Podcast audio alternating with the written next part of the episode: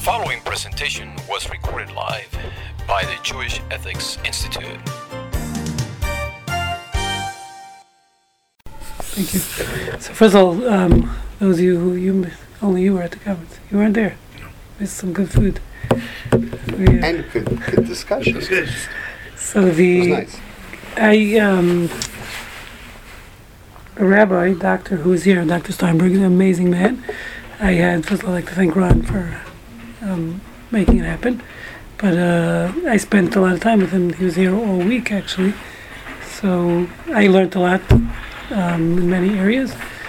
Um, one of the things is he gave a class on Friday. I didn't give a class for rabbis only on, on a new in the Kolo and he spoke about this amazing topic that he's dealing with uh, new, um, relatively new technology, not technology, but a new discovery and the application of that halachically. So I wanted to, I'm just basically going to repeat his class, um, but it's just amazing stuff. And he's actually in the middle of it, not finished. He hasn't come to a decision with, he's working with various halachic decisors in Israel um, to apply this halachically.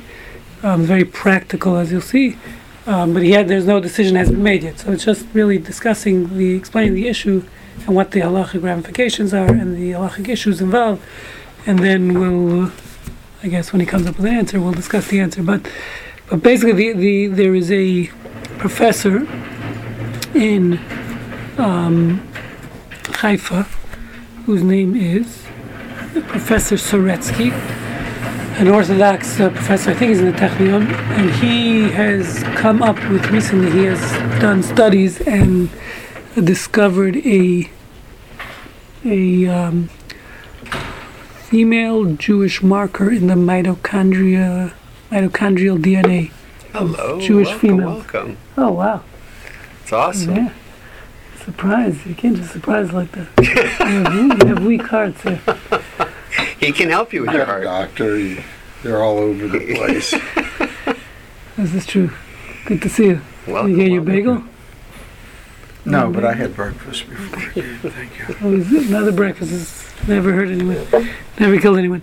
So anyway, so he, so this professor has um, done studies over the last, you know, two three years, and has come of uh, thousands of women, quote unquote Jewish women, and he has discovered a female mitochondrial. Uh, mar- female DNA marker in the mitochondria, which which um, I was just speaking to Jeff, Jeff. Jeff what? actor. actor um, who who knows a lot in this field, and he he also explained to me that there is no um, mitochondria DNA is only transferred from female to female. Right. There is no male. Um, No mitochondria in sperm. yes, Correct. there is mitochondria, just it's not transferred to the. It's not To its the- sperm. Really, there is no the way I understood it was there is mitochondria, just not there's nothing given over. That's From the transferred. mitochondria. It has no, it has to have mitochondria because the, the nucleus needs energy, gets the energy from mitochondria. Any cell needs mitochondria. I thought. And It's got some stuff stored in the Yeah. in the uh, part that doesn't go into the egg. The uh, collar. Uh, okay, Yeah. so it's not the way I understood Sperm's in my kind of a short-lived knowledge. thing. Okay, They don't have enough energy to last very long. okay. So so the question. So then, so this so this professor has But they're done saying it's uniquely Jewish. That's what uniquely they're. Jewish. Yes. So we'll, we'll discuss the exact It's facts. found Yes. only It's Jews. mutations that are found only in Jewish women. Are they There are found many in of them, all Jewish women? This is in the mitochondria. What? They found in all Jewish women? Oh, so that's that's the issue. So that's the question. So now the the I'll just let me read you a little what he said. So it's specific changes in the mitochondria, um, which is less than one percent of the DNA, the total DNA of the of the cell. Um, and he said, just as an aside, he said today we know there are many devastating diseases that come from abnormal mitochondria, and there's technology today that they can fix those diseases by. Um, this is a side class, which we'll have to discuss at a different time. Just an amazing halachic issue, also, which is today they, because they have discovered that there are many diseases carried by mitochondria, so they can remove the, they can take a cell from woman, or from man for that matter, but um, in this case from woman, and remove the mitochondria, leave the nucleus from the original mother, and then have donor mitochondria put it back into that very same cell, and then use that cell for IVF, that those eggs for IVF. So they're taking eggs from woman, removing the mitochondria, which has potential diseases that they're aware of, from this woman's uh, cells, and her egg Her cells, egg. and then take someone a donor mitochondria, put it back in, which is healthy mitochondria, and then implant this egg into a surrogate mother. So now you have a question of who the mother is. You have three, potentially three mothers here, because you have the surrogate, you have the woman who's providing the nucleus, and then you have the woman who's providing the mit- mitochondria. mitochondria. So, uh, Two so Jews, three opinions, right? Right, so imagine having three Jewish mothers, poor child, one one child, three Jewish mothers. So, so that's a separate class. Not that's a, just a parenthetical issue that coming up with this new technology of mitochondria, which has to be dealt with, um, which which wasn't dealt with henceforth. Um, so that's that's different question here in this particular study. Uh, Professor Soretsky, if I'm, I if I'm pronouncing correctly, they took they, they studied five different Jewish populations. Um, um, they I believe it was uh, Russians. Was like no, sorry, Ashkenazi woman, um, Arzi- woman, Jewish women from Azerbaijan, and from Morocco and India. I don't know why they picked these Hmm. locations specifically, but I guess to get a wide spectrum, they took these these four groups. That's who the lab techs were. What That's where the lab techs were from. could be could be Cost center. possible. Um, So each one um, was unique. Um, each one, each one of these women was unique. Um, these the DNA of these women were unique, not necessarily the same, but they were different than their surrounding population. Meaning different than the Gentile um, population. Here you have a cedar. I don't recognize see. you. You look so nice. Yeah, especially if compared to me the last Thursday. So, I- Thank you.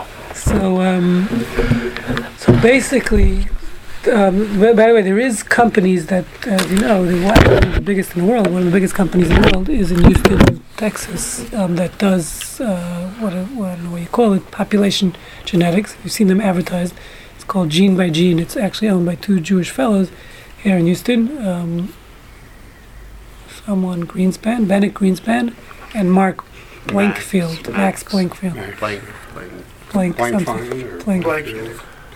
Okay, they actually own this uh, big company here, which is an international company.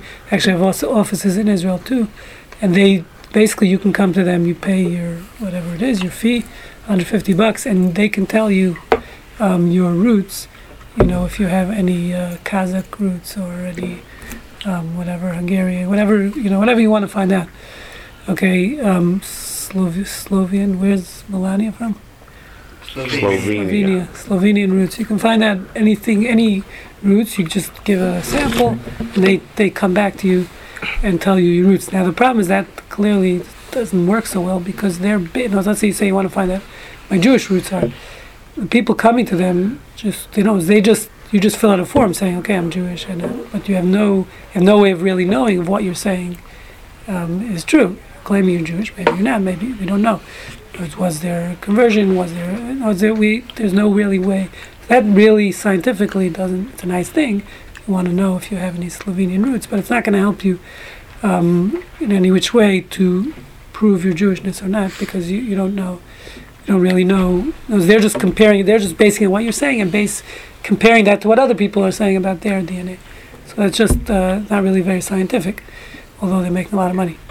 So, um, so here, what this what this lab in Israel did was they only took people that can prove their Jewishness for three generations. Okay, so in words, they only would accept women into the study in their control group who were able to prove and exactly what the proof is. I didn't ask them, but they can prove that they're they've been Jewish for three generations and they have they have that, that that's provable. I don't know how that's provable exactly, but whatever. However, it is, they brought pictures of their grandmother and a babushka. and I- I'm not sure. So, um, so, but basically, again, they took these different populations, um, and uh, and they checked back. Actually, says four generations, and currently, they the- the study's been done with four thousand women, four thousand samples, comparing it to to where they had twenty thousand non-Jewish samples. Okay, so it's four thousand women um, compared to four thousand to twenty thousand non-Jewish um, women and their findings were that 40% of the Ashkenazi women um, have one of the four types um, that fit into one of these four categories that are not found. Their DNA, meaning on their DNA, they have this unique marker which is not found in Mitochondrial DNA. mitochondrial DNA, which is not found in any of the non-Jewish women. Mm-hmm. Okay, so 40% of the Ashkenazi women tested, Have had one this- four one in four, had this specific unique marker which is not found in any non-Jewish woman. So is that a good result or a mediocre result? That's the question. Oh, Oh, oh, and what is the significance of it? I mean, Yeah. other than other than wow, isn't that interesting? What's this? right. So that's what we're going to talk about. have the So marker, you're Jewish. If you don't have the marker, it doesn't answer the question. Yes. Now, first of all, two, we'll get we'll get to the significance and the ramifications of it. But let's first understand the study. So again, 40% of the Ashkenazi women um, fit into one of the four categories that had this unique marker, which did not was not found in non-Jewish women. Thirty percent. But that, I'm, just, I'm sorry to interrupt you, but the Please. four types of markers that are represented in only Jewish mitochondrial DNA, that's from older studies? They No, know that's this all from from the him. past? All he did for the. So this himself. four types ha- is just recently discovered that there are only four types that seem to be in his, uniquely it's all in his study. Yes. Jewish, and that I would we have to question that original thought. But okay, keep Well, going. it's, it's a I don't know how he mutation came only up with that. found on these on these specific. I understand, but once you define types of whatever, the question is how did you come to that definition?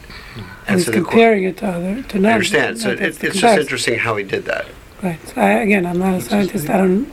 I, Is I, this I the don't know Cohen if gene? spelling it Koretsky. I have their It's not the Cohen gene. he hasn't Soretsky. defined what the gene is yet. Oh, I'm It's on the that- mitochondria. It's a, it's a unique Jewish gene. Not the Cohen. Soretsky I have, but I don't know if I'm spelling. I don't know if I'm pronouncing it correctly. I Sounds, sounds good, close enough. Well, Okay. he's doing it on the computer. Right. It's not Yeah, going to be. So that means that if, if a Jewish woman uh, had children who converted to Catholicism, then Still have- they're going to have that Jewish gene. Yeah, so that's why it's relevant. We'll get to that in a second. We'll get to where the it's a, the application of it. But before, let me just finish what he, the facts of the study.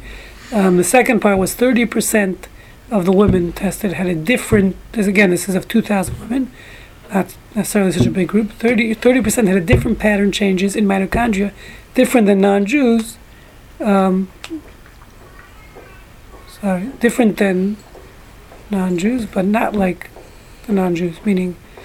So meaning they didn't have this specific mutation, but uh, they had other pattern changes, which were different, also different than non-Jews. So not the four.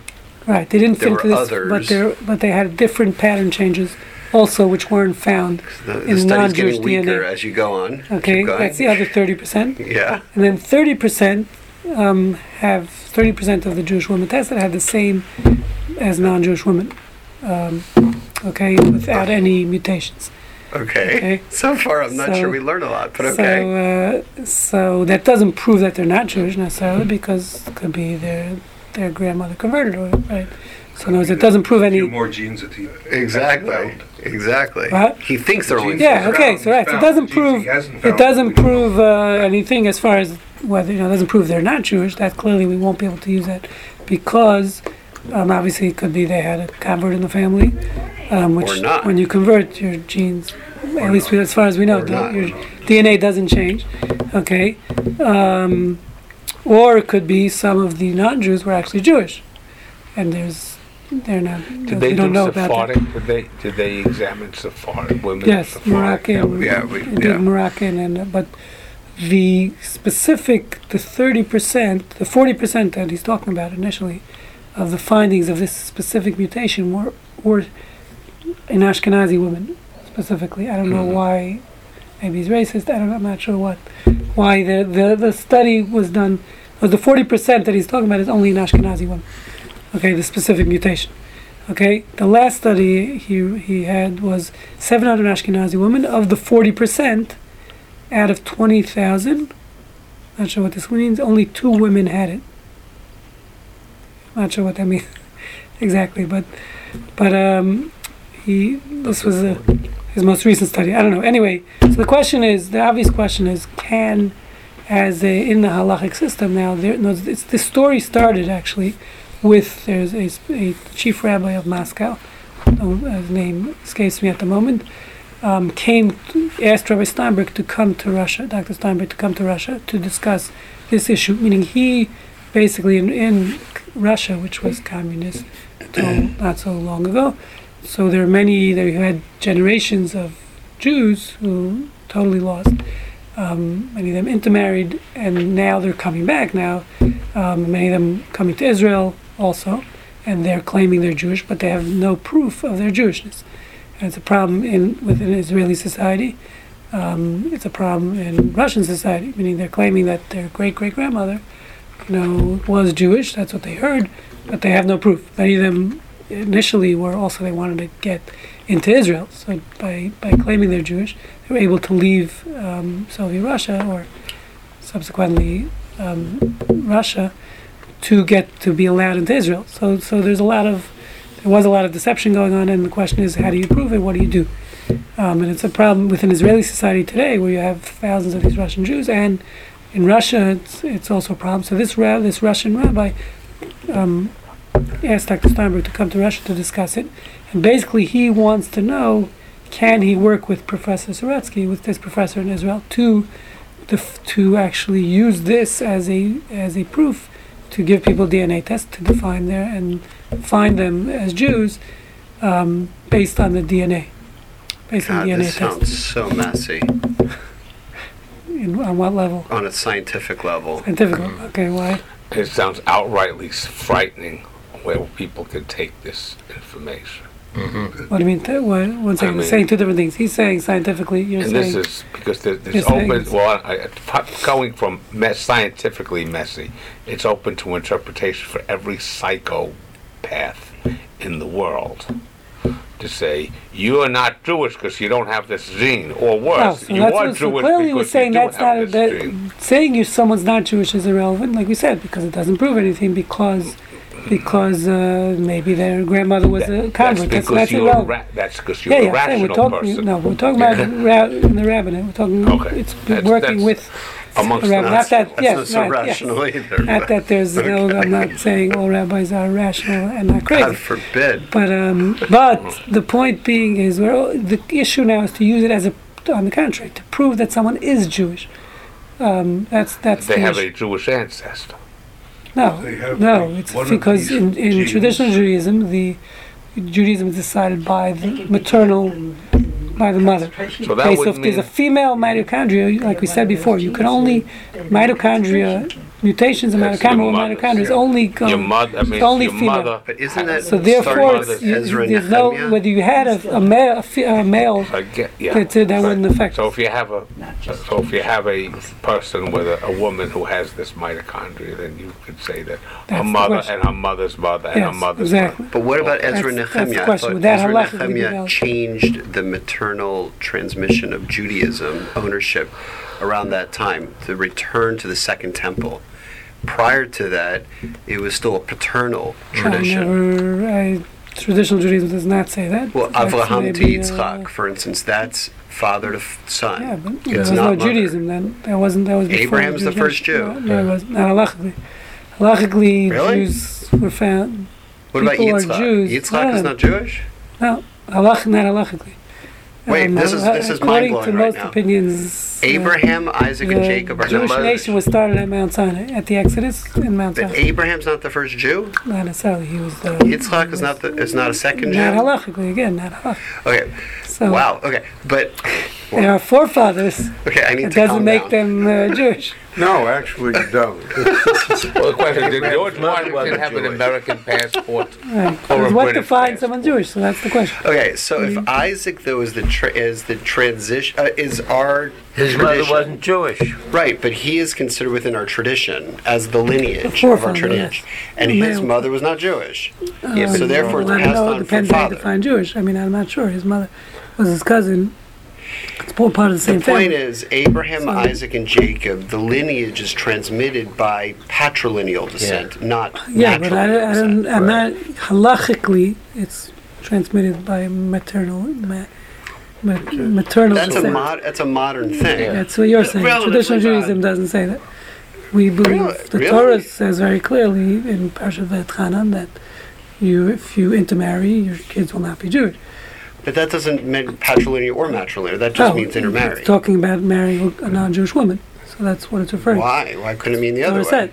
I don't know. Look at the verses. I'm just telling you what what traditional Judaism says. We're not going. to That's a whole different topic. Yeah, but the- the, the- my point, my point is, what I was thinking that if you're talking about different descents, so the Yemenite Jews that are separated earlier than the Second Temple, they're if you were to follow that logic, the mitochondrial DNA of the women might be completely different because it doesn't So follow he the did study matrilineal Moroccan descent. Jew, Jewish women too. Um, that's part of the study. I know that's part of the four categories. Not Yemeni, He did study. not, not Yemenite Right, Yemenites were actually the first But But the fact what I'm saying, it's earlier. Oh, you say you didn't say Morocco. I thought you said. I said Yemenite. Oh, okay. So I don't know. It was a good point, but uh, but I'm saying I don't know if that fact that you're stating is true. That uh, that Well, if things you- changed during the If you second don't temple. have data on I don't know if that's a true women, fact. You can't use the test. Doesn't apply to them. Yeah, but I'm saying anyway, it'd only be those specific women, you know, from oh, Yemenite. Yeah, no, but uh, So- and they had progeny that went to you know Chicago. Like, yes, you you know. can find out if she There's Yemenite. just no uh, answer to that. It's not. I, I, I agree. That's what I'm saying. It, it's a messy study. It's not like Yeah, so they, listen. First of all, it's in the process. It's still not done. The study is obviously it's in the. It's Yeah. it's hasn't been finalized yet. There's obviously the more May numbers. take another the six study years. could get worse, could get better. Questions in its current form, Dr. Steinberg is dealing with in its current form, halachically, would it be sufficient proof to prove, let's say this woman in to work with the Russian rabbi and figure out can this be done to prove people's Jewishness, as opposed to, because right now it's a bigger problem. Right now you have Jews in Israel and Jews in Russia who are sort of living in limbo, so they require them to do it, another conversion, a second conver- uh, or not a second, a first conversion, because we're not sure if they're really Jewish, and that people are get offended by that, obviously, and it's also not so simple because in Halachic Judaism, uh, if you don't accept the mitzvot, the conversion, except to do to observe all the mitzvot, then it's not a valid conversion, according to most. So, so you get into a lot of sticky issues because you have all these Jews in coming to in Israel. Are they considered Jewish or not? How does, how does it work? Should they be buried in Jewish cemetery? It's very offensive to a lot of people. It's, it's a big problem. So maybe this technology can solve the problem in that sense. By you take the, you just submit a little bit of you know saliva, and now we It you're solves the Jewish. problem for that maybe 40%. forty percent that The are lucky. 60% But it doesn't off. solve Yeah, the okay, problem but- at all don't have for the- sixty percent. That could be, But if but I'm it's- saying, but the but point he's is for right. that If forty it's- percent, it will help. He's right. If it's because the mito- public will interpret the sixty percent as Exactly. they're not Jewish. correct. And if That's it, a different. That's a If more it- of if a it philosophical com- question. I know it's if an it comes down ethical from question. mitochondria, then Yeah. wouldn't the males have the same? We did a study on No, females. the issue is that sperm won't have mitochondria. No, but if you have this mitochondria, Yeah, you well- have it because your mother was Correct. Jewish. Yeah. So you have it. So you're a, a, a male coming to. Yes, it's not only a claim test for females. claim It's a test for males For and everyone. females. Yeah, yeah, yeah. What we're saying is it's in because halacha says maternal descent is what decides. So therefore, it could only meaning if if you could receive some of these mutations from a male, from from your No, father, no, you then can't. it won't. but then it but a won't male work. would. Right. A male Right, might and it have. won't prove anything. Uh, you and I might have that mitochondria. Right, It was a yes. forty percent Yes. chance Yes. But there's a six percent chance. that you won't. And this is Even only though for you do it. Ashkenazi. Well, And even so though you far can have a they tree that goes way, found it way, on- way, way. Now The you specific understand my mutations fear of this. were found on the group of Ashkenazi women. Ashkenazi, not Sephardic. For The ones that they've isolated, these Oh. mutations, yeah. These weren't the Moroccan ones. And what about the Ethiopians? That's a that's a good So ha- question. has there been statistics run on this? Has there been, is it been a yes, we'll get to formally, this. like, Yes. is it a real study or is this just kind No. of an idea? And that is, I don't know what a real study means. I'm a rabbi. Is it published? But, uh, in but, Is uh, it published? journal? That I can't, I don't know. Journal? I'm assuming, but I have no idea. I have no idea. I mean, uh, listen, he he's, met Dr. Steinberg has met with the professor in his lab. I'll tell you the story. So basically, what happened was they they need to make decisions on this level. You need some big rabbis. I can't do it. Usually, it's not you know it's not a it's not for your regular Joe rabbi. Someone who's like what we call the posek hador, the the you know the leader of the generation, the, the halachic decisor. And unfortunately, we're not doing too well these days with having such good leaders. Um, you know, we've lost the well, Yashiv, who was known as he was the last one. He died around I don't know six, seven years ago. And there's not really a great replacement for for someone who would have the shoulders and the authority that people would accept his ruling basically across the board because that's what you need. Um, so there is someone who um, Dr. Steinberg works with. His, his name is Zalman Nechemia Goldberg. He's probably the probably the biggest halachic expert alive today. I've met him. I've had the privilege of meeting him a few times. He actually works with Rabbi Dr. Steinberg in the Encyclopedia Talmud. So they they their offices are not far from each other, and he so he came to him with this information, and he said, "Listen, I'm uh, too old for this. Um, I really, he wasn't really the way Dr. Steinberg described it. He wasn't interested. He said he's also you have to realize in Israel, when you come out with a controversial halachic ruling, your uh, your life could be in jeopardy." because there's a lot of extremists in Israel, and anything you say. So he's had his share of, uh, you know, of uh, rocks thrown through his window, in a literal and proverbial sense. Um, this rabbi, and he said, "Listen, I, you know, it's too complicated, and I, you know, I don't understand the science. Find someone younger who can deal with it." So Dr. Steinberg convinced him that at least to meet with the the professor and hear, like, hear him out, just hear it, and then you could decide. You could say later on you don't want to deal with the issue. Okay, because it's not a yes or no question. It's obviously something you'd have to study. It's months of work and dealing with the lab. So, so actually, this professor came down with seven members of his lab team, um, and there was also with this rabbi, Doctor. Um, there was Rabbi Goldberg and the um, Dr. Steinberg, and he said two, ten members of two other Beth Dins from the rabbinate in Israel. Didn't say names were all at this meeting together. He said so. It took two- days. The lab spent over seven hours explaining the, the rabbi, this Rabbi Goldberg, the just about the studies and the science of it. And, and I assume till that point he probably never heard of mitochondria. Um, so it's a, it's a lot. you have to explain all the technology and how the study was done, etc., and and the statistics of it. So they spent seven hours, two over two days with the rabbi. He said, and the rabbi was intrigued, and he said, "Okay, I'm ready to take on the question." Which rabbi? This Rabbi Goldberg, Nechemi Goldberg. Um, Wow. What, what he's saying? I'm just, I'm just No, he's not saying he's, what he, he's I'm just saying he's ready even, to look even into in the our question. tradition, there are so many non-Jews. I'm thinking of Ruth. You know, Yes, of that course. So we're not, so that- that's, so- we're so not there's so discussing many- the com- there's many kinds. strains of of, of comments. bacteria, of mitochondrial DNA that are going to be involved in our DNA. That it, it's amazing to me to come out with any kind of statement. It's shocking. That's why I'm like, No, I'm saying- I'm Would you science think behind that it. Ruth's gra- Ru- Ruth's grand grandchildren, a hundred generations later, might not be part of the forty percent? I don't know if that's one of the markers. I don't Maybe. How do we don't know? We don't know anything about Ruth, but what might have been Ruth's.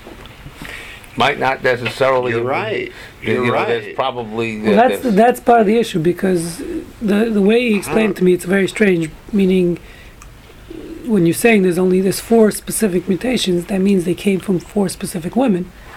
No, they're they're tracing this back to let's so. to Cheney. That's what he, he Yeah. discussed. That this so that means there were four. The, the whole science. I don't. I'm not a scientist. So the return from Babylonia. meaning meaning the whole when you're saying there's four specific mutations in female mitochondria, that means there this these four mutations came from four women.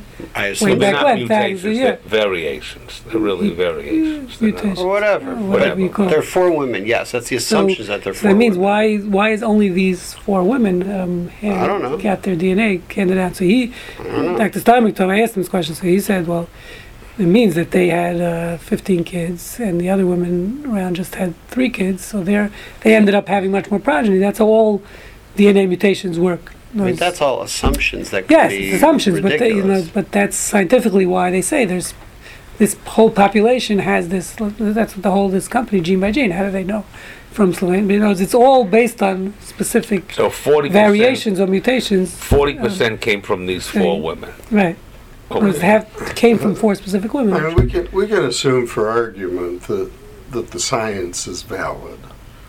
I don't think it is, but we can assume for, for this argument. Well, it ha- in order f- That, that for the halacha forty to view percent is valid and sixty percent are, are well, not provable. Yeah. Mm-hmm. And forty percent, That's not a very good percentage. It's a great percentage. no. Yeah, but it's not, a- it's not a majority. Well, It when, is. when, when I'm asked, and the, it- 40%. the USA, uh, when I'm asked to be a witness on it, some kind of accident better case, the than lawyers say to me, "Doctor, could you m- give your answer in medical? This is a legal case, in, in, say in Israel, of medical probability." And they would say, "Well, what is medical probability? Is great, more chance than not." Right. So that means that if somebody is has uh, is in the forty percent, there's a greater chance than not that they are of Jewish descendancy. Uh, and if they say there is not forty percent, you can't prove that they are, but you could certainly prove you can't prove that they're not. Right. But so that means if I say if my I'm Jewish, my grandmother and my mother were Jewish, and we we were in the Urals and we were working as slave laborers like everyone else, but I'm Jewish, we can't prove that they're not. no, th- there's no question that based on this study, you can't prove that they're not. Right. But they're, they're, the premise of this study is that for a certain number, you can prove that they are. And so, if you wanted to look at it from a legal standpoint, you would be able to say that a positive means that there is a preponderance of evidence that they are Jewish to a And greater, th- to a greater likelihood than that they're mm-hmm. not. Presumably the percentage is no. And what so, so for the forty percent, if they happen to be positive, you would be able to say with a reasonable level of certainty that they have uh, a Jewish mother in their lineage. Okay. Or so, or you could say for the sixty percent, you'd have to say, well, you'll have to go through the conversion process. No, Uh, no, I think all, all you have to say for the sixty percent is you have no proof. don't know. We have to do you some bring other proof. test. We don't know. Right, no, but the point is, he's right. Meaning the halachic issue they're addressing is if a woman from that forty percent comes and we take she's of the forty percent, is that sufficient proof to say she's halachically Jewish? That's- Probably is. So that's the question. So Is that is that the challenge that the uh, Yes. Magians are facing? yes, that's no, that's that's what they're trying to figure out. Can they need a they want a decision based on this?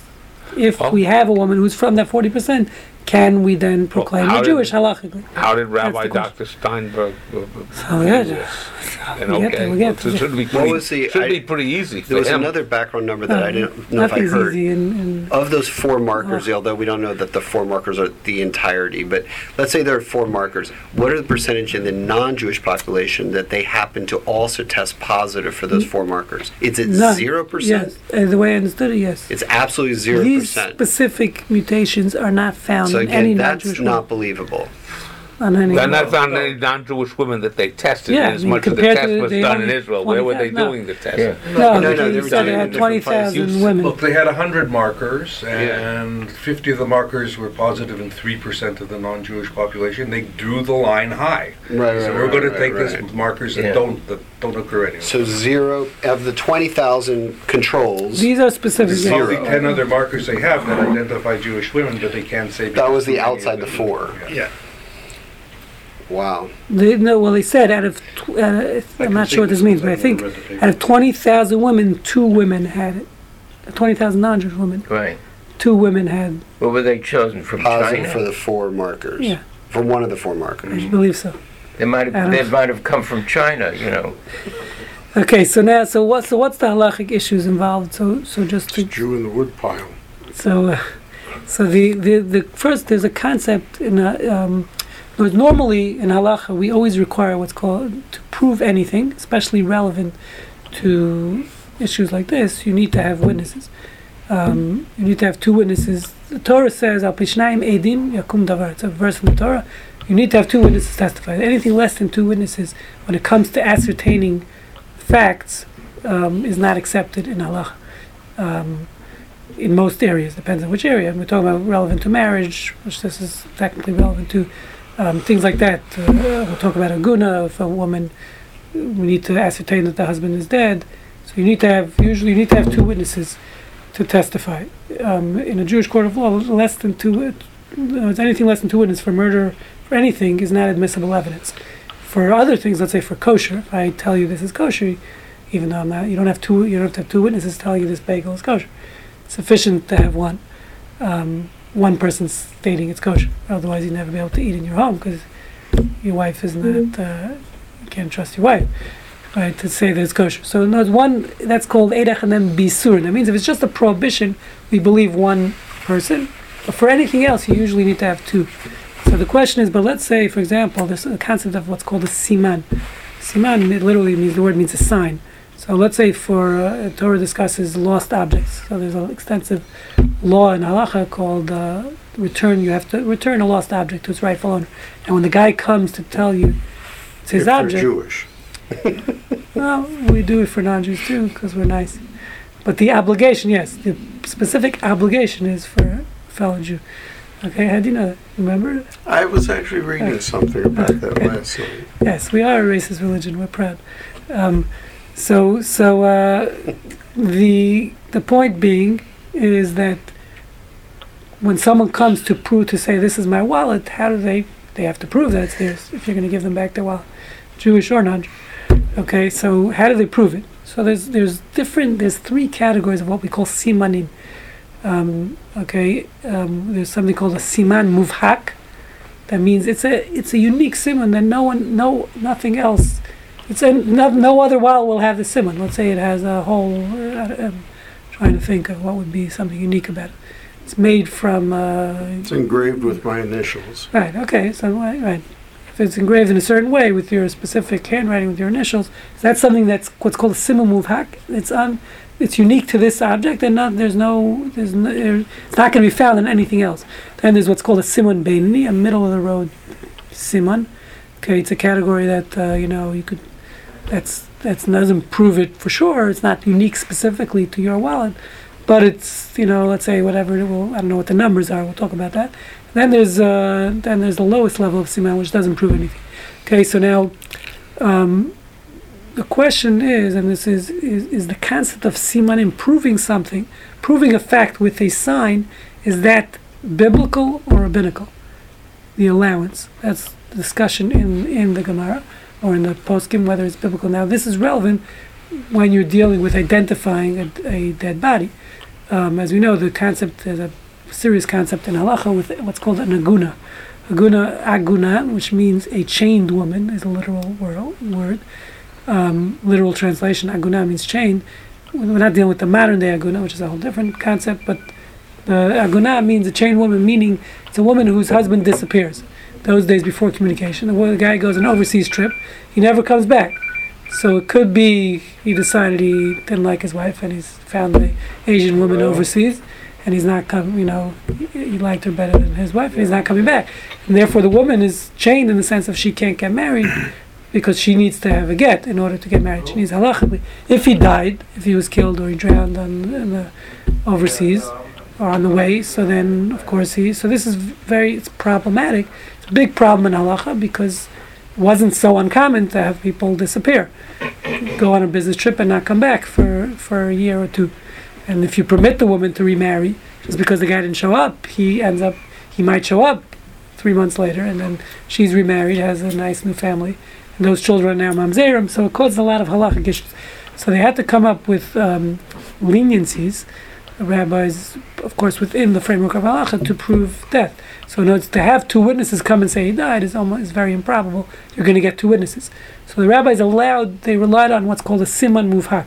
Okay, so everyone agrees more or less that a siman muvhak was something that's a proven, a unique siman, a unique sign. For example, saying the guy, a unique sign that's specific to this person, okay, is even midoraisa. That means even biblically would be a f- uh, sufficient proof to prove that this person had died. Okay, so let's say they had a specific uh, birthmark on his genitals, something like that. Okay, so that's something we assume it's on a specific spot, and it's a specific shape. That would everyone would agree, and halacha says very clearly in the Shulchan Aruch that's specific proof that this That would be if you dead. found the body. Yeah, we're talking about we found the body, right? Um, but again, so it's identifiable by that. By the way, you have to be very careful. If you remember this, many many years ago, we were discussing this in class. Remember this? What's that? And, and, uh, we had a woman here, and I don't want to preface it. If anyone had, we were discussing. Um, this happened a lot in plane crashes specifically. Many responses written, and even after the Holocaust, by the way, there's uh, hundreds and hundreds of women who were stuck, not knowing um, if their husband survived the Holocaust or not. And what do they do? Can we allow them to get married? Moshe Feinstein himself permitted supposedly over 150 women after the war, after the Holocaust, based on different evidence that they received, but and even uh, allowing these women to remarry, assuming their husbands had died. But just the fact that someone didn't, you didn't hear from him, they're not on the list after the war. I mean, there were many people who survived the war who moved to Brazil and South America and never heard from since. All right, so so it's a very it's a it's a very serious issue in halacha because again, being permitting what's what we call an eshet ish, that means a married woman to remarry, there, it needs to be clear that her husband is no longer alive. Um, so we were giving this class many years ago, not, not on this topic, but on topic of identifying uh, bodies, etc. So there was, I don't know if you remember, there was a doctor in the class, a woman, doctor, an older woman who just started sobbing. You remember this? Maybe you went there. It was a terrible, one of my worst uh, days in teaching. So this woman, it turns out, we were, we were discussing Wisconsin where they, there was a plane crash in the East River, private plane crashed, and the, the Moshe Feinstein permitted, they found, they only didn't found the body, they found a, a, a finger with a ring on with a um, ring, and that's how they identified this person to permit the, the, based on marriage ring, that's how they identified the woman, the, the, the man to permit her wife to remarry. And it turns out this person in the class had this specific story. Her husband, 30 years before this, before I gave the class, had taken off from San Francisco, crashed San Francisco Bay, and she had to identify his body based on the ring, and so she just started sobbing. It was terrible. I sent her flowers afterwards. It was, it wasn't a, so, What are the odds? Did she get remarried? Forty percent. She was remarried. She, she said she hadn't cried in 35 years. This happened 35 years ago. She she was remarried. She has kids from a new husband. You don't remember? Oh, sure. Can't I believe you don't don't remember remember the story.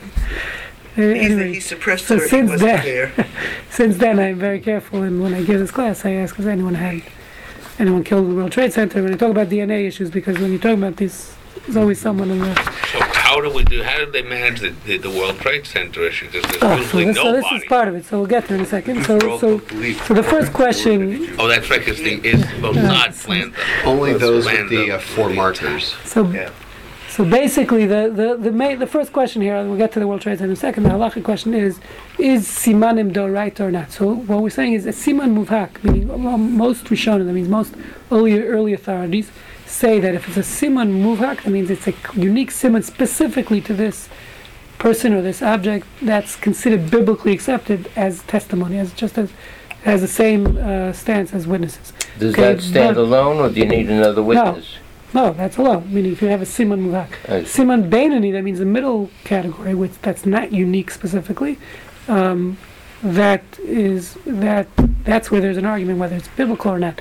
Now here, to prove someone's Jewishness, w- we would assume that you have to it has to be a biblical proof, is what um, Dr. Steinberg is saying. So so meaning the question becomes: Is a change a, a what was the word you used? You don't like mutation? What was a Variation. variation in the mitochondria? Mutation is pejorative. Okay. Um, is is the variation in the mitochondria siman muvhak? Is it? Do we consider that halachically a valid proof that would be sufficient to prove their Jewishness. Okay, meaning again, it has to be biblical. We're saying to be a siman muvhak, in it has to be biblical. That means it would have to be a unique, specific thing that is not found anywhere else. Okay, so that's the question. Um, so, so now, in when it came to the World Trade Center and the DNA issue was, was the first time it was really addressed in a real way, um, because there were at least seven or eight cases of um, women whose husbands didn't come home, specifically Jewish women, who wouldn't marry, who who, who needed halachic decision. There was at least seven cases where the bodies weren't found, um, and they needed they needed to know can they remarry. So there are many. Not going to get get into cases I was involved. There was one case that was actually related to Houston, because the guy was on the phone with he was a trader on the 97th floor, I believe, of the World Trade Center, and he was actually his last conversation.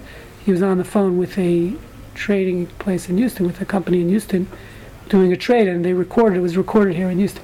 So the Beis Din in New York that was dealing with the case called us, called not me specifically, but called the rabbis here to go to the company to, to get the recording from them and listen to it, and then we would send it on to the Beis Din in New York. Um, so we, we were somewhat involved, and based on that recording, which took place, um, I think it was nine or eight minutes before the, the trade center was hit by the plane, and they had the recording here in Houston. Um, they permitted his wife to remarry because, because we have to know that he was in the building at the time the plane hit. Uh, so they, they, they basically figured out he, there's no way he could have made it out from the time of the recording. He couldn't have gotten downstairs and out of the building um, at, during that time period. So they, that was one case. But there are many, many different cases and many ways. Again, we try very hard, bend over backwards, as, as they say. If there's a rabbinic will, there's a rabbinic way to permit these women because because obviously you don't want to leave this woman in a situation where she's stuck, not being able to remarry. So you you we try everything we can. We're as lenient as possible to accept proof in these cases. But again, of course, it has to be halachic proof. You can't just say you know So the question is, make does this marker rise to Right, that so level? this, right, exactly. So, so in, when it came to the World Trade Center, there were basically two opinions um, in Israel at the time. The American rabbis didn't want to decide, and they sent it to many rabbis in Israel, including Rabbi Yosef, uh, Elyashiv, and um, basically there were two opinions. The the or three really. So one, the the Bnei Brak rabbis were very extreme, and they said it's not proof.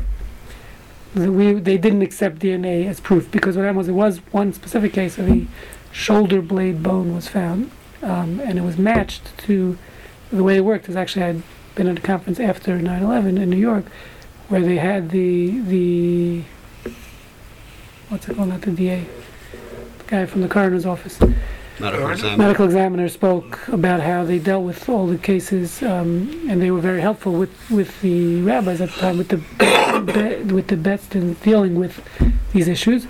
Um, so basically, they everyone, any survi- all the surviving families, meaning the survivors' families, had to bring in a toothbrush and a hairbrush to the medical examiner's office. And they had hundreds of volunteers. I mean, it's for everyone. And then based on that, they all the ash that came in, they would sift it, not there, and then any bone fragments were then compared after running all the DNA samples from the toothbrushes and, and hairbrushes of survivors. Um, and then they compared that. Okay, so there, there was one specific woman whose husband had left work early in the morning, and the, after six months, they found the shoulder blade fragment, a piece of the shoulder blade, which matched his DNA.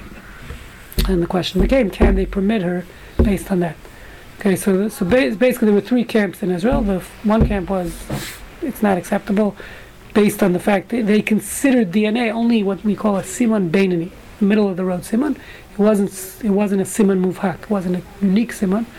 And one of the things they based on, which sounds ridiculous, and Steinberg agrees that it- it's based on. They said that they how do we know the lab didn't make a mistake? As we know, there are many mistakes happen in labs. Maybe they matched it to the wrong brush, or we don't know for sure that the lab ma- didn't make a mistake. Which today I don't think is relevant anymore. We have, I mean, there are labs who do do some shady stuff, but any government-approved lab or any lab um, today also you can take it to multiple labs and you can do the same test. Clearly, you're not going to say this mistake happened three times in three different labs. So, so that's that's one group um, the, two rabbis Wosner and Nissim Karelitz. That was their opinion. They did not accept DNA. In general, you have with extreme um, Orthodox rabbis, there's a concept called Chadash. As- Anything new, any new technology is automatically assumed. We don't accept it, you know, and they work down from there. So that's that's that group. And then you have, so on the other side, you had um, Zalman Nechemia Goldberg, this rabbi who's dealing with this case now, he said it's considered, he considered a Siman Muvhak DNA, um, and he said it's acceptable, you can permit the woman to remarry. Rabbi Elyashiv um, was sort of in the middle of the road, compromised position. He said he permitted it, he permits DNA, but not by itself, with some, some other factor involved, what we call it a raglayim ledavar, which means he said, let's say we know the guy was in the building, he went to work that morning, and he saw, we know he was there because he called his wife that morning, so we know he was in the building, and then we find DNA evidence, so he permitted it together with that. That was Rabbi that was the compromised position. This woman, they did permit her at the end based on, on everything we said. So she she did remarry. So the question becomes, um, the difference, why is this DNA different? Because here, this is Rabbi Steinberg's observation, and again, this wasn't decided yet, but basically saying that when you're dealing with, that case of DNA, of uh, you're dealing with the whole DNA of the person, okay? Um, the whole nuclear DNA, and identifying a body. So you found the shoulder blade, we're going to match that to his, the whole nuclear DNA in his toothbrush and his hairbrush. So that's 1 in 30 million. Um, it's very unique. It's 1 in 30 million have the same DNA. So the chances of that being someone else, that he's saying very much is would fit into that category of what we call a siman muvhak. It's a clear, unique siman for this person, no one else. One in 30 million is enough to say that that's called unique as a siman and it's accepted, and therefore, um, Zalman said that's a siman muvhak, and therefore it's not an issue. That they would permit the woman to remarry. By the way, there was a whole, just as an aside, again, let me just finish my thought here, but in this case, um, we're not when we're dealing with the DNA here, right, we're not dealing with it's it's not, we're not saying this person has a unique sign. What we're saying is this is now we're putting them into a category. If they have this variation on their DNA, that means they're in now a category of all other Ashkenazi women. Okay, so it's very different than the case of 9/11. The DNA in 9/11, what they permitted was this is a unique siman. Here, it's not the same. Here, what we're saying is this all Ashkenazi women have the siman on their DNA, on their mitochondrial DNA. Okay, so it's not. It's that's the question. Do we look at that differently? Because we're not saying it's unique to them. It's unique to a group. We're now placing them in a group with the siman, as opposed to saying this. You hear the difference? So that's part of the question that they have to figure out. Um, by the way, just as as an aside, one of the reasons in Israel they were very nervous and careful about permitting the DNA when it came to 9/11 is because once they say they they allow DNA as a proof halachically as a valid proof, then you're going to get a, you're going to have a lot of what we call mamzerim, children who are now legitimate because anyone, as you know, today you can go to Walgreens, buy a test that says who's my daddy. Ever see the signs on 610? There's a lot of signs, right? You can for for 25 bucks today you can figure out who your daddy was, right? So so if you say DNA is halachic proof, so then you you get into the who who my daddy problem is, and then uh, you're going to have a lot of people proving um, that they're and, and halachically it's a major problem. Illegitimate children, meaning who, if the woman was married and and the daddy wasn't who she said it was, that causes a lot of halachic issues. Um, mamzerim can't marry; can only marry other mamzerim, etc. So that so that was one of the big issues. So they came. What's fascinating is when they permitted the DNA um, as halachic proof after 9/11, they didn't permit it to prove paternity. It was only allowed to prove um, prove the body, but not for paternity. So how could that be? So there, the the this is why you have to be Tal- Talmudic mind. This is why you need to you have to study Talmud for many years for this. Is what they said was it only it it proves the genetic makeup came from that man, but we don't know that they had she had an affair. Maybe it was IVF. Because there's other ways today that you can have a child, not with your husband.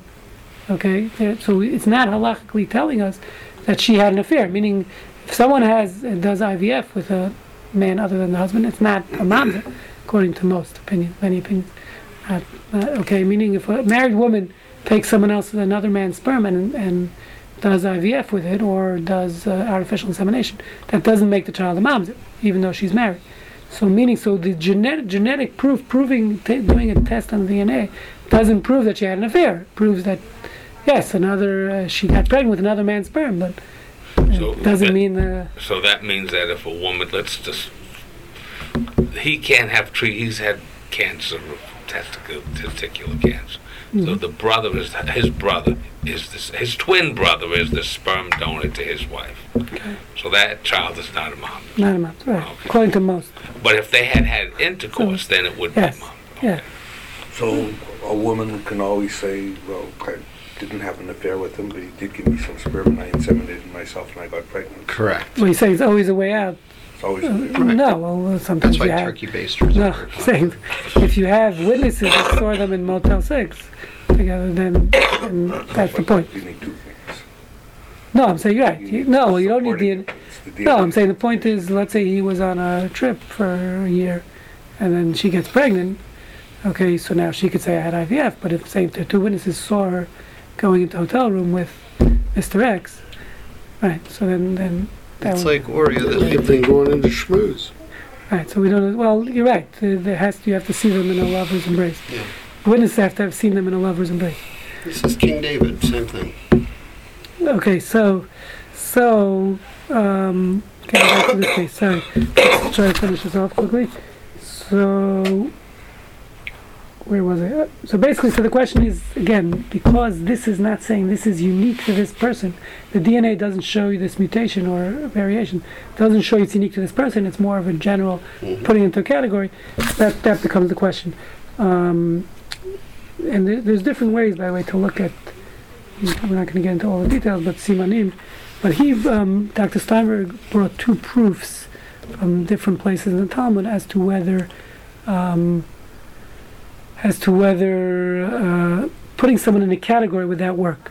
Um, so one was, one proof he brought was a case of, uh, just kind of a tangent, but a case of Kilaim. Um, there's a prohibition to to mate two different species, non non. Uh, humans in the Torah. By the way, that's good to know. Meaning you can't take two different animals and mate them together. So, for example, a mule, which comes from a horse and a donkey, is prohibited. It's not prohibited to use the mule once it's made. You could benefit from it, but there's a prohibition of actually taking two different animal species and mating them together. Um, the, the Torah says we don't know why. The Torah prohibits. Assumption is we, you know, God created the world with certain order, and we want to keep all our, the right species together. That doesn't apply to plants, just to animals. It does apply to some plants too, yes, actually. Even though we have Yaakov doing hybrid splicing, genetic engineering, that's okay. Yeah, I'm not sure what you're referring to, but, but With uh, Lavan, no, that was animals. that was no, that was Oh. his wheat.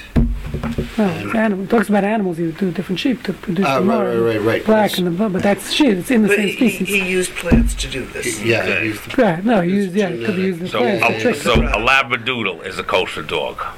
Yeah, if it's in the same species, Okay. it's kosher. We're So talking about the- two different The recent species. chimera between a human and a pig to grow organs would be, That's a different. That's an interesting question. We didn't, we didn't get to that. Halachically, we're not there. I love Give that. us one one question at a time. We can't handle we'll overburden the rabbis. It's not going to be good. Um, We'll have to send you flowers. So uh, the point, and I did see that question. It hasn't been discussed yet, but it's a good question. Um, where they're growing organs, Yeah. you heard about it? human Mhm. organs in pigs, yes. So uh, the point is, I forgot where I was going. Oh, so his proof is like this. So it discusses, Talmud discusses. Um, And why? Did, why is that a prohibition? Does it well, no, explain? no, no. Torah just says kalayim. It just says don't. We, uh, it's there's three types of kalayim in the Torah, mixing of species. One is in plants. You know, like for example, we're not supposed to plant your wheat right next to your grapes. That's bad because they can intergerminate or whatever, and you can have wheat, I guess, or whe- wape, whatever. And so that's a problem. You know, all these species like a tangelo and whatever. It's problematic to do it as a Jewish farmer. We eat them. Listen, once it's done, we have no problem benefiting from it. But they're very, they taste delicious. But you're not supposed to do it. They have a lot of stuff. They have pears with uh, apples. So all of them for a Jew, Israeli farmer, a Jewish farmer to do that is problematic. To actually mix the species. We don't mix species. But Um, you can eat. Yeah, once it's done, someone else does it. You can, eat. yeah. Okay, so so anyway, to make a long story short, he brings a proof. Um, the Gemara says allows it if the as long as the mother is the same species, we don't care about the father. That that's sufficient to allow the species. Meaning, let's say you have something that's a mixed breed, the father is from a different species, but the mother is from the same species. You have two animals like that. Can I now breed that animal with the other? The Gemara asks, discusses this, and the, and the um, Gemara says as long as the mother is from the same species, that's sufficient. And you, how do you know? It brings the simanim that show this is from the species X. So Dr. Steinberg brought wanted to bring this as a proof to show the siman here is working just to place it in a group. It's not a unique siman for this animal. It's a siman in general. It's a general siman. He's just showing this as a precedent where we find using simanim for a biblical prohibition of of uh, intermingling of species, and we're now placing it in a group as opposed to as opposed to uh, um, just saying something about this animal. He brought another proof. So Jewish women are a species. No, no, it's just, uh, God forbid. Okay. Let's represent that remark. so, so there's a lot more to this. Obviously, it's in flux. It's, it hasn't been decided yet. But according Dr. Steinberg's opinion is, he thinks it should be permitted as proof based on this that that this is considered enough of a siman muvhak. He's saying, listen, for aguna, for example, there's so many lesser things that we permit. For example, if the guy has, uh, you know, a, grow, a mole on his nose, we we identify the body that way. You know, or someone, for example, they bring as as because really it's defining what a siman muvhak is. He and he went into that a lot, but halachically it's very vague as to the definition of what's considered a unique siman. But he says they bring things, for example, as a you know, uh, a guy's missing a leg, missing an arm. Okay, and they find his body. He was a, he was a, things like that, which is obviously that's not unique to this person. There are many people missing lo- arms and legs, and still we bring that as a proof to identify the body. The Shulchan Aruch brings that as proof. Um, he said so far there's been, there is one, um, what's called an achron, meaning a later authority in the commentary in the Shulchan Aruch, who uses the language, defines a mava by saying one in a thousand. Okay, it has to be unique. Unique is defined as one in a thousand. So there are people who say if you actually did this statistical studies on this DNA that he found in the lab, and they say it's only one in 900, so it doesn't fit the match. But he Steinberg's saying that's ridiculous because it's when someone, and this is a very fascinating topic which we can go into a different time. When Chazal, meaning in times past, when the Gemara says we rely, let's say for example, just as one example, we rely on we drink milk from every cow. Well, cow's are kosher, so the milk is kosher, right? Camel milk is not kosher. So now, how do we know if the, by the way, if the cow is what we call a treifa, it has a defect inside, let's say it has a hole in its lung, or a defect in any internal organ, it's not kosher. That means the milk from that cow would not be kosher. So today we have MRIs and stuff like that. But they didn't have that then. So how did they, how could you ever drink milk? The cow might have a defect inside. So there's a concept the Talmud says, Rov behemot ksherim. Most animals we are, are don't have defects. Now, did, did they go around in times of Talmud and do a scientific study to figure out that, you know, they took the, you know, the five cows they had in front of them in their in their farm, and they decided based on the cows that they saw that most animals are don't have defect. They didn't go to Africa and to America and other locales and do a scientific study and compare them to other. Right? So, so most uh, there's no statistical when Chazal give numbers. Um, they don't. It's not statistical studies. There was no statistics then. I don't think they. It's clear they didn't rely on statistics, right? So when they said, "Where's this?" It's an assumption. Well, most animals are kosher, and you can assume most animals don't have this defect, okay? And therefore, you can drink milk today. Although there are rabbis, believe it or not, who don't drink milk, because today they claim that they they get inoculated and that makes a defect. Whatever. But that's besides the point. Not going there. Um, the the point is, so so he's saying statistical study when they said one in a thousand.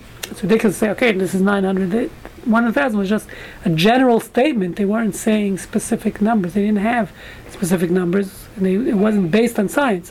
So therefore, of course, today, if we have what's called uh, this siman, this DNA, which was Statistical significance. Yes. So he says, therefore, he- in his opinion, it, it's 100% should be permitted and accepted as proof to Jewishness in Dr. Steinberg. But he's not the deciding factor.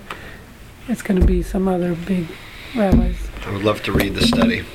So maybe we'll get a hold of it. Uh, I actually tried to set, when he was here this past week, I tried to set him up with Greenspan and with this company called Gene by Gene because I figured they'll be excited they can make money from it, and he'll he's, he can talk about the science with them. And but Green Greenspan was actually out of town, and the other guy, the other partner, Max, told me he knows nothing about genetics. He's just the the money guy. So he said actually we set him up. He's going to meet with their company in Israel when he gets back, um, and hook up the lab with them and see if they can do work together. Well, so that's a small, just uh, interesting to see how cutting edge technology is affecting halacha. Um, So I want to know about the rabbis that are so extreme. Who died and made them God? So